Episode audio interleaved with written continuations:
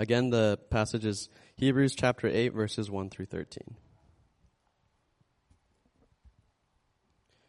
Now, the point in what we are saying is this We have such a high priest, one who is seated at the right hand of the throne of the majesty in heaven, a minister in the holy places, in the true tent that the Lord set up, not man. For every high priest is appointed to offer gifts and sacrifices. Thus, it is necessary for this priest also to have something to offer. Now, if he were on earth, he would not be a priest at all, since there are priests who offer gifts according to the law. They serve a copy and shadow of the heavenly things. For when Moses was about to erect the tent, he was instructed by God, saying, See that you make everything according to the pattern that was shown you on the mountain. But as it is, Christ has obtained a ministry that is as much more excellent than the old, as the covenant he mediates is better, since it is enacted on better promises. For if that first covenant had been faultless, there would have been no occasion to look for a second. For he finds fault with them when he says, Behold, the days are coming, declares the Lord, when I will establish a new covenant with the house of Israel and with the house of Judah, not like the covenant that I made with their fathers on the day when I took them by the hand to bring them out of the land of Egypt. For they did not continue in my covenant, and so I showed no concern for them, declares the Lord. For this is the covenant that I will make with the house of Israel after those days, declares the Lord. I will put my laws into their minds and write them on their hearts, and I will be their God, and they shall be my people. And they shall not teach each one his neighbor and each one his brother, saying, Know the Lord. For they shall all know me, from the least of them to the greatest. For I will be merciful toward their iniquities, and I will remember their sins no more. In speaking of a new covenant, he makes the first one obsolete, and what is becoming obsolete and growing old is ready to vanish away. This is God's word. Thank you, Leo. Well, good evening, everybody. And, you know, I have to say, I, I shouldn't be, but I'm pleasantly surprised at how many of you came out on this cold, wet Sunday evening. So I'm just here because I work here, but uh, I'm joking. I'm joking for those of you who are new. Um, if you are new, a, uh, a warm welcome to you. Uh, my name is Steve, and we're really glad that you're with us, regardless of what your spiritual or church background may be.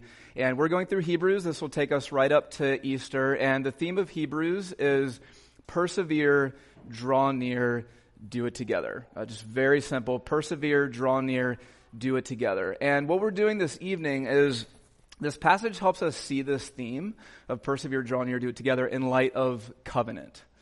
Covenant.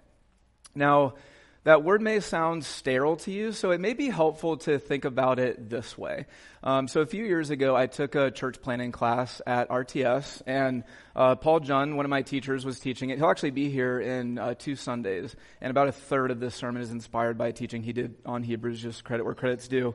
But in this uh, teaching on church planting, he said something interesting. He said, you know, when people in the church world start a new church, you know, we just started two years ago. He said one of the first questions people ask is, what should the core group of the church be like? And what a lot of people assume is that core team of people should be cool and charismatic and hip. And I was like, well, crap, I'm not any of those things. And he said, but here's what I highly recommend you look for, any like church planting team look for in a core planting team. And he said, look for the people who exhibit constancy in their lives constancy. So people are going to be committed for the long run. Uh, people who aren't thrown into a turmoil, you know, every time something crazy happens in the news or in politics. Uh, people who don't get too high or too low when things get topsy turvy in the church, but people who just exhibit constancy. And so I was thinking about this. I think it's a little bit of a lost virtue in our culture, right? We're often encouraged to seek out new experiences and, you know, leave relationships if they're not benefiting us in some way. But yet, when you think about the people who've impacted you the most in your life, probably those people were people who were constant with you, right? People who stuck with you even when you weren't necessarily kind to them. And you think about a family. Like, what makes a healthy family? Is it a mom and a dad who buy lots of things for their kids, you know, who are super exciting, all those things may be fine? No, it's just parents who are constant, right? Emotionally constant, physically constant and present with their family. There's a power there. And so as we look at this passage, which is about God being constant with us through covenant, I hope that what this does is we look at this theme of persevere, draw near, uh, not through an individualistic lens, but as we see how God's been constant toward us, this will help us become more constant toward other people as well. And so we'll look at this passage under these three headings as we look at this covenant uh, that God establishes with us. So, first, it's that Jesus brings us into a covenant relationship. Number two, this is a new and better covenant. And then number three, this covenant that we're brought into changes how we live. Because first, Jesus brings us into a covenant relationship. Number two, this covenant is new and better. And number three, this covenant relationship changes how we live. This isn't just academic, it changes everything. Okay, so first, number one, Jesus brings us into a covenant relationship. You see the word covenant throughout like this whole passage and you see a word repeated a lot. That's a good idea. That's what the passage is about. We'll highlight verse six. But as it is, Christ has obtained a ministry that is much more excellent than the old, as the covenant he mediates is better, since it's enacted on better promises. And so this whole passage is about being in covenant with God through Jesus. We need to grasp what does the word covenant mean? You keep using that word. I don't think it means what you think it means. That was a joke for people who were born before the year 2000. Okay. Sorry. okay. So what, what is a covenant? Uh, a covenant is a relationship based on law and love. Law and love. So a parent child relationship is a covenant. A husband wife relationship is a covenant. And what's notable about this is so, so it is based on love. So it's going to be more intimate than a legal relationship, say you have with a contractor who works on your home.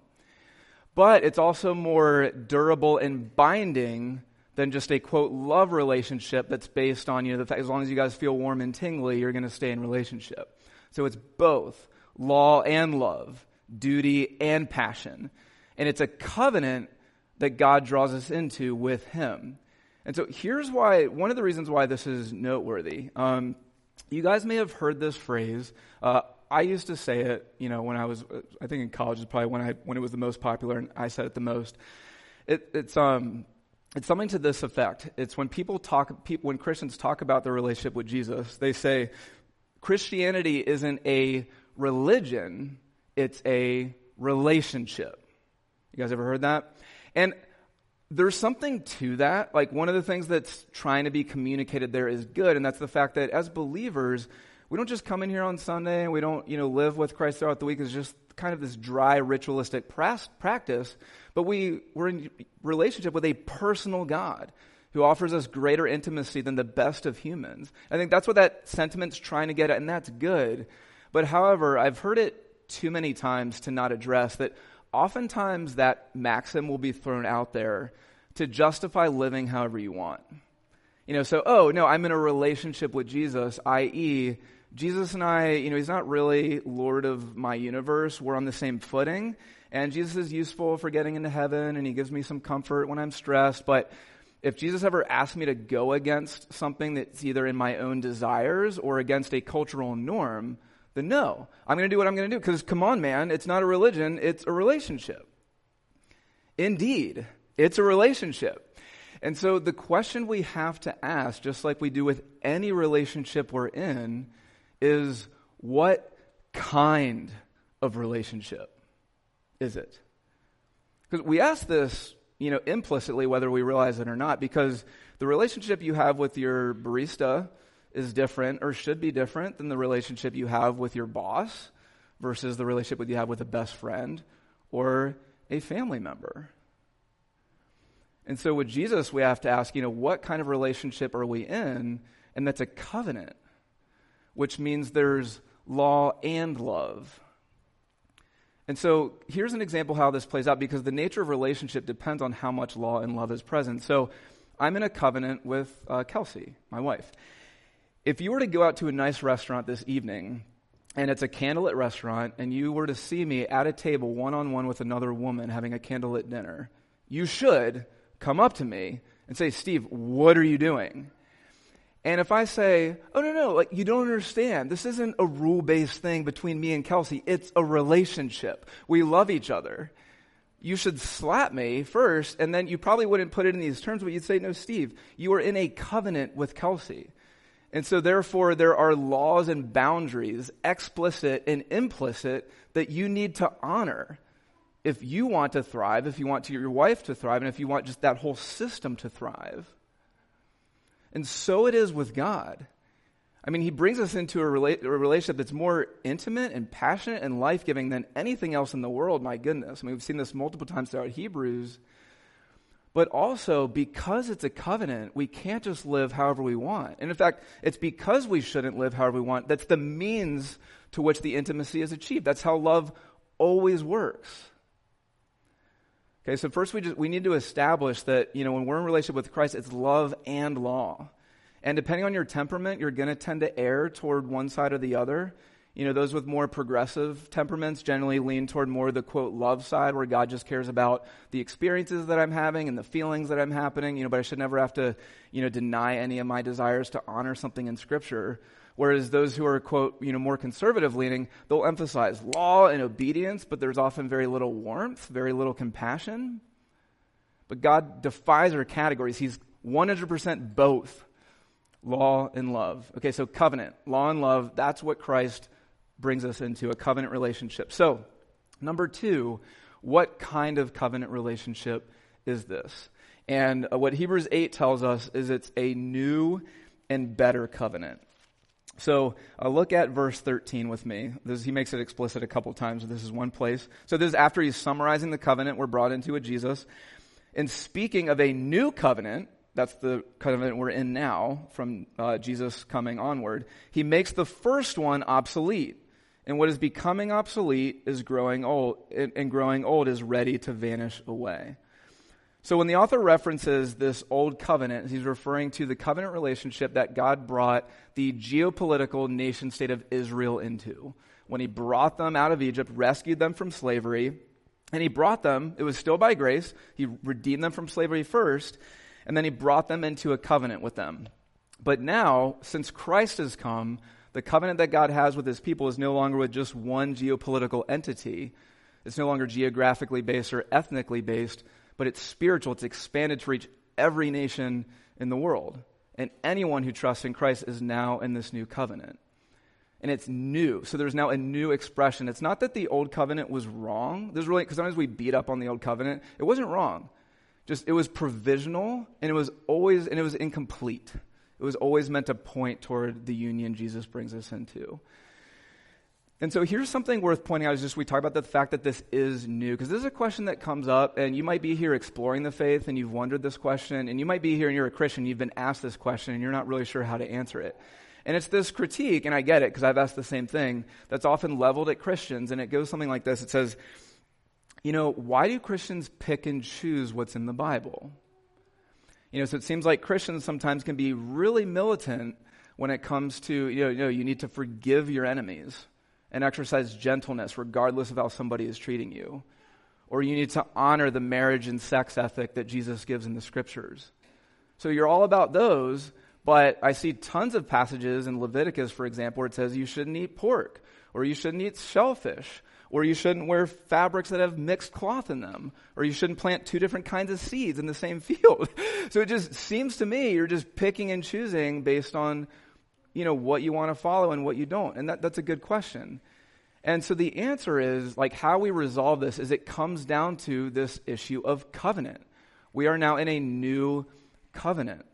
And so in the old covenant, uh, there were three types of laws that God gave Israel. The first was ceremonial laws. So these were laws that pertain to sacrifice. Hebrews talks a lot about that. Hebrews uh, um, laws that pertain to what you should eat and not eat. And most of these laws were about delineating the fact that Israel served a different God than the gods of the surrounding nations. So there were ceremonial laws. Second ca- category of laws were civil laws. You know, how do you exercise jurisprudence when somebody commits a crime? And there are all kinds of laws for what to do if you intentionally committed a crime, if you unintentionally committed a crime. And then number three, there was the moral law, uh, summed up in the Ten Commandments.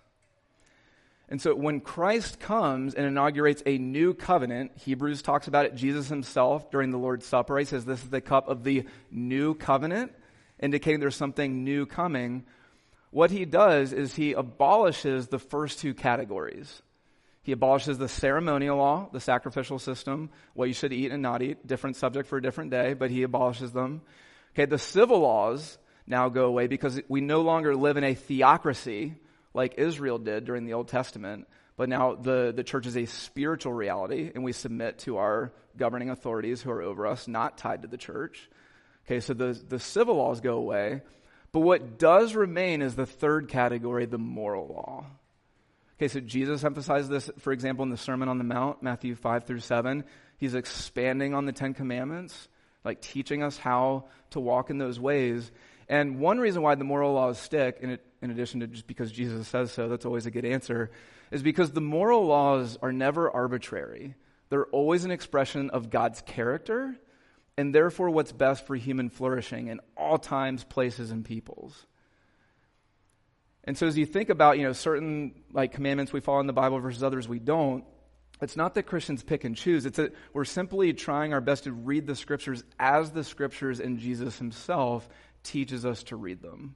Okay, what laws do we follow versus hopefully this this is helpful because I know this, these these types of things come up and can be confusing for those who've been in the church for a long time. So it's a new covenant, but it's it's not just new, it's better. It's a better covenant. So go back to verse 6. Uh, the, all of Hebrews has been about how Christ is better. Now he's talking about specifically a better covenant. As it is, Christ has obtained a ministry that's much more excellent than the old, as the covenant he mediates is better since it's enacted on better promises. So when we look at the old covenant, here's what it was like. If you look at verses 8 through 9, it talks about it. In verse 9, it says, this new covenant won't be like the old that I made with their fathers, speaking of the nation of Israel, on the day I took them by the hand to bring them out of the land of Egypt. Okay, so here's what happens God rescues them from slavery. He brings them out into a covenant, and he says, If you obey me and follow my statutes, you will receive blessing. If you disobey me, here are the curses that you'll receive, the covenant curses you'll get for disobedience. And you say, Well, that sounds really harsh. Why would you give curses for disobedience? And think about it this we can think about it in light of my own upbringing. So uh, when i was growing up i you know my parents aren't perfect uh, but they're wonderful parents in, in many respects of the word. And growing up my parents loved me and my siblings. My parents really wanted my siblings and i to have fun. I don't think there was ever a morning where my parents woke up and said you know i want to make steve's life as miserable as possible today Okay? No, they, they loved us, they cared for us, they wanted to mature into responsible adults. And so here's how an average week would go we're in covenant with them. So they say, okay, we want you guys to have a good time. We want to do some fun stuff this weekend. So this week, all we ask is you don't fight with your siblings and just do your homework. That's all we're asking. but what would, we, what would my brothers and, and my sister and I do every week? We'd always break covenant. And because my parents, and I'm glad for this, didn't want us to grow up into people who were insufferable to be around, I don't know, maybe you guys would think differently, or just people who are generally useful to society, they would discipline us when we broke covenant.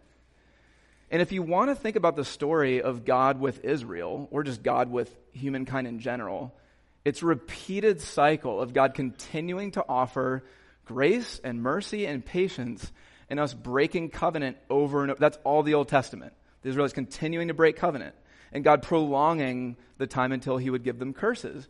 And this wasn't a small thing either. I mean, when the Israelites would break covenant, one, it was akin to adultery. That's how God describes it. But two, when they would worship the gods of the surrounding nations, they would adopt their cultic ceremonial practices, which would include, you know, like orgies in the temple and sacrificing their children. It, this was awful stuff. And so, what's God going to do? Because He's good and He wants to bless and prosper His people, like, He wants to prosper them. But because He's good, He wants justice to be upheld. And so, how does He resolve His, his love, right, and His law, His compassion and His justice? And that's where Jesus comes in as the mediator of the new covenant. And in order to get this, it can be helpful to think about someone in your life who is profoundly irritating or just really hard to be around Like someone who it seems like their MO is just to make your life as miserable as possible. okay, to the fact that you don't even want to see him again. Because that's how we, we are with the Lord. And, and the more we mature, the more this becomes profoundly wondrous to us. So God sends Jesus, and the point of Jesus coming is to be a covenant keeper in our place. And so as you read Matthew, Mark, Luke, and John, it changes how you read the story, the life of Jesus. As you see Jesus touching the leper to heal him, as you see Jesus look at the woman who's caught in adultery and she's surrounded by a mob who's about to stone her and put his own life on the line to rescue her from her shame, as you see Jesus be constant in prayer and indefatigable in his patience toward people who are very unkind to him when you see Jesus respond to the mocking and the spitting and the whipping that he gets before his crucifixion, not with outrage and retaliation, but forgiveness and mercy, what you're watching isn't just Jesus doing something because of it's part of his nature, although it is. You're watching Jesus is doing all of this in order to be a covenant keeper in your place. Every one of those acts of obedience, acts of, acts of obedience is for you. And then after living a covenant keeping life, he goes to the cross. And what the cross is about isn't just his death, it's him getting the covenant curse, getting cut off from the land of the living, getting judged on, on behalf of us for our sins so God can exact justice. So he gets the covenant curse, so you and I can get the covenant blessing. And so when you are trusting in Jesus, it's not just that he sees somebody who, you know, has never failed in the past or never rebelled in the past it's much more personal than that. When God engages with you, he delights to know you and be known by you to the same degree that he delights to know and be known by his son, Jesus. So is, is Jesus a better mediator of the covenant compared to the old, you know, human mediators of the Old Testament? Yes, he is. Is Jesus more constant toward you? than the best of human beings you are going to encounter in your life? Yes, He is. And that's why we come here and we sing His praises. And that's why all, what we're all about here is living in light of the gospel. Because this news should change every single thing that we do and how we feel and how we engage with other people. He brings in a far better covenant that's far more stable, far more secure, far more intimate than the Israelites had under the old covenant. Okay, so we get a better mediator, Christ. And then number two, we get promises, better promises. And these are given in mainly verses 10 through 12. We'll just highlight uh, two. Uh, Jeremiah gives this to the people of Israel. It's God promising that these um, promises are coming in the future when Christ comes. And the first promise he says is when you come in relationship with Christ, uh, verse, uh, the second half of verse 10, I will put my laws into their minds and write them on their hearts, and I will be their God and they shall be my people. So, the problem with the Old Covenant, one of, one of the issues with the Old Covenant was no matter how many times the people tried to obey the law, they couldn't do it. They wanted to obey the law, they tried to obey the law. They wrote God's law on their wrists like bracelets, they wrote God's law on their heads like headbands. But no matter how much they tried to do, they could not keep it. And the reason was because it worked on the principle of outside in. Okay, so if I can just memorize the laws, if I can try hard enough, if I can tape the laws to my forehead, then I can change my heart by doing all these acts of obedience. But that doesn't work. It's like finding out you have a tumor and then applying, you know, uh, skincare treatment onto your skin. It doesn't go deep enough. It's all external. And you know, our modern culture, which promises, you know, liberation and freedom and happiness, just like every other religion in the world outside of the gospel, our modern culture is based on the same principle outside in. Okay, if you do A, B, C, then you can live the fulfilled life you're looking for. Just we have to ask, how are we doing?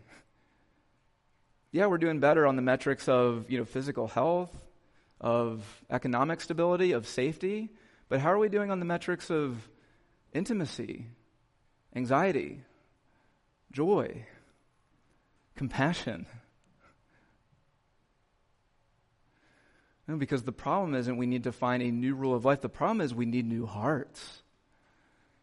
And so when God says, Here, I will put my law into their minds and I'll write them on, your, on their hearts, what he promises is that when you trust in Jesus, God gives you effectively a heart transplant and he changes your heart so that it's no longer stony and dead and callous toward the beauty of Jesus, but it's vibrant and beating with life toward the wonder of who Jesus is. And so it makes the new covenant, another reason that makes it so amazing is it's inside out.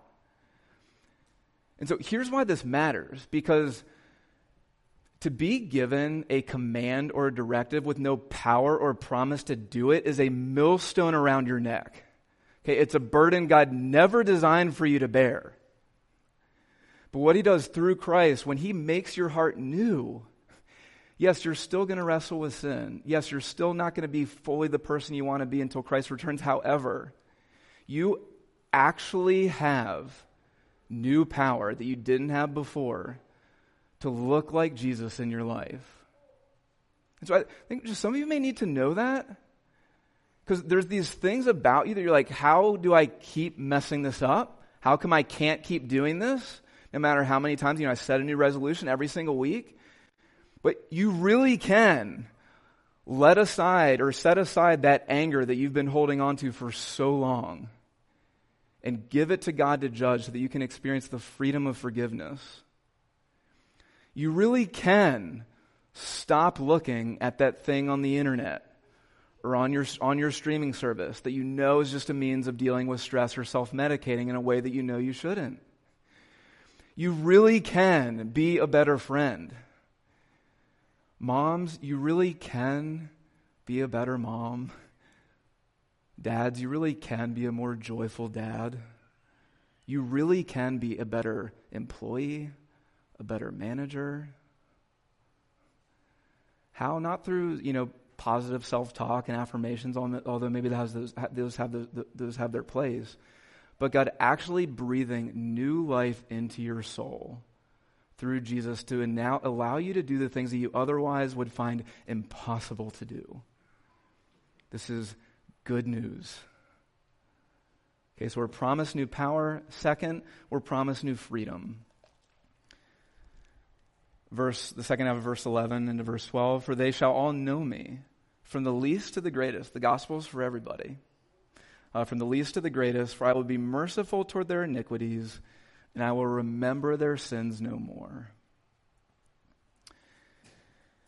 Is there someone in your life where you may have wronged them in the past, or you just blew it big time in the past, and every time you engage with them, they hold that over you? It might be explicit, or it might just be implicit. Like condemnation is just emanating out of them, and you know they're remembering what you did.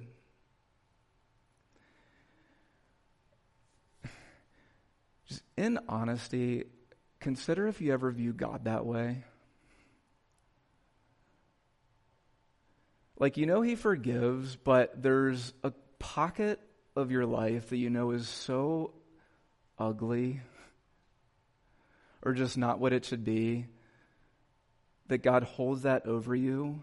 Or maybe he takes the approach of like a lot of us do in relationships. It's like, oh, yeah, we can still talk and have communion, but we're not going to talk about that really awkward part over there. And when God promises, I will remember your sin no more, what he's trying to tell you is I'm not another overbearing taskmaster or parent or boss who says, do better, be better, try hard. No, in the cross, you're forgiven, full and free. And so when you come to me, who I see is my beloved son. You are just as attractive to me on the inside and out as my own eternal son Jesus is. That's what you get.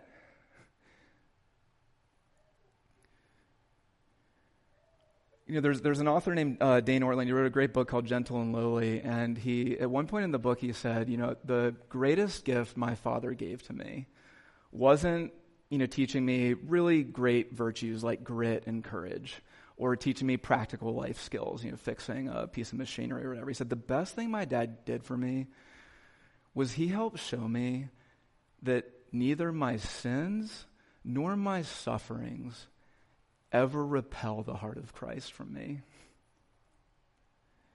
And in fact, when Jesus sees the ugly parts of me, he moves closer to me, not further away. And I, I think if, if I had a wish for anybody coming into this church, whether you're here for a Sunday or for 10 years, it's that that's the thing you get out of this, out of being in this church, this new covenant God gives you, and that there is nothing in your life, weakness, okay, or sin or suffering, that will ever repel the heart of Christ from you, which also means it never repels the heart of God the Father because they're the same. Okay, so amazing new promises, new power, new freedom. How does this change our lives if it hasn't already? Hopefully it has. Okay, so just a couple closing applications here as we think about how should this change our life, okay, as we as we look out. And the first thing is go back to verse 10b, part 2. I will put my laws into their minds and write them on their hearts. So this should, this new covenant should give us a new approach to obedience. And so counterintuitively, perhaps, once you're brought into the new covenant, and you're, which means you're trusting in Jesus for forgiveness of sins, newness of life, almost paradoxically, you should care about obedience more, not less. Okay, why should you care about obedience? Not because it makes us superior to other people. I mean, by definition, the gospel says we're as flawed as the worst in the world. Okay, not to try to pry favor from God's grubby fingers like we often tend to think. That's legalism. Okay? The order matters here. It's not, okay, we obey and then God brings us. You No, it's God has been so constant with us and done everything possible to stick with us and bring us into this new covenant that now, since I'm given a new heart, it's not that I just am able now to obey God's law more, but I actually want to. That's the promise here by having the law of God written on your heart. And so, just a question to think through is do you resent God's law in any way? And usually, it's probably not the whole thing, right? But there are certain aspects of the Bible, right, that just rub against you. Um, do you resent God's law in any way? Or, you know, you do follow God's law, or you try, but as you do it, as you follow, you think, like, this is really just God's way to stop me from living a full life. And if you do, in love, like one of the questions this text, this text is asking us to ask is Have you really grasped grace? Have you really grasped the gospel in the character of God? He redeems you first, He loves you first, He's committed to you first. But a clear fruit that that has happened is that you want to live in accordance to His character. That's number one. Number two, there should be a profound new confidence about us. Um, I was just I was reflecting on this over the past two weeks as a couple things in my life have become a lot more unsteady than I thought they were, and oddly, even though we in a lot of ways our time and place is the most safe and secure time like human history has ever had, there's also an anxiety crisis. Like we're just for a lot of reasons we're a very anxious people. And yes, there can be medical reasons for that and so forth, but often one of the reasons why we get so anxious is because we look to something other than Christ to be our constant. It might be a person, it might be a job, it might be your bank account, it might be a relationship.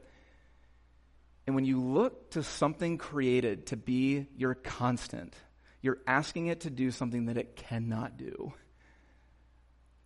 And if you see Christ's constancy toward you on the cross, and you see his constancy toward you as he raises from the dead and then indwells you with his spirit, that guarantees you that you have someone no more, more sure, more sure or constant that you can grab a hold of when life gets topsy turvy. No, no person, no job, no money can do that for you. Number three, after a new approach to obedience, new confidence. Uh, finally, um, a new commitment that we have toward other people. And uh, I mentioned this briefly in the in the beginning. I think um, you know there's this movement in our culture now where it's almost encouraged to. Sometimes it is very encouraged to just leave relationships that you're in, be it friendships, family relationships, church relationships, if they start to cost a little too much. Okay, and part of that comes from there, there's also a movement to you know help people get out of abusive relationships that they're stuck in. So yes, amen to that. But like we often tend to do is once we have a principle, you know, everything looks like a nail, we hit it like a hammer. And now, often in the name of self care, Okay, as soon as a relationship just starts to get a little difficult, or we have to exercise forgiveness four times instead of three, both in our nature and in, in the narrative at large that we swim in, we're encouraged to leave. And so this, can be a very nuanced subject, but I'm just trying to, to follow a clear implication that's in the scriptures. When you see God's constancy toward you, that should change our constancy toward other people. Okay, to be constant toward others, only those who are constant toward us, that's very that's Darwinian, that's very natural to do. What's unnatural? Okay, is to exercise care and compassion toward others even when they're unkind to us. It's one of the hardest things we can maybe do.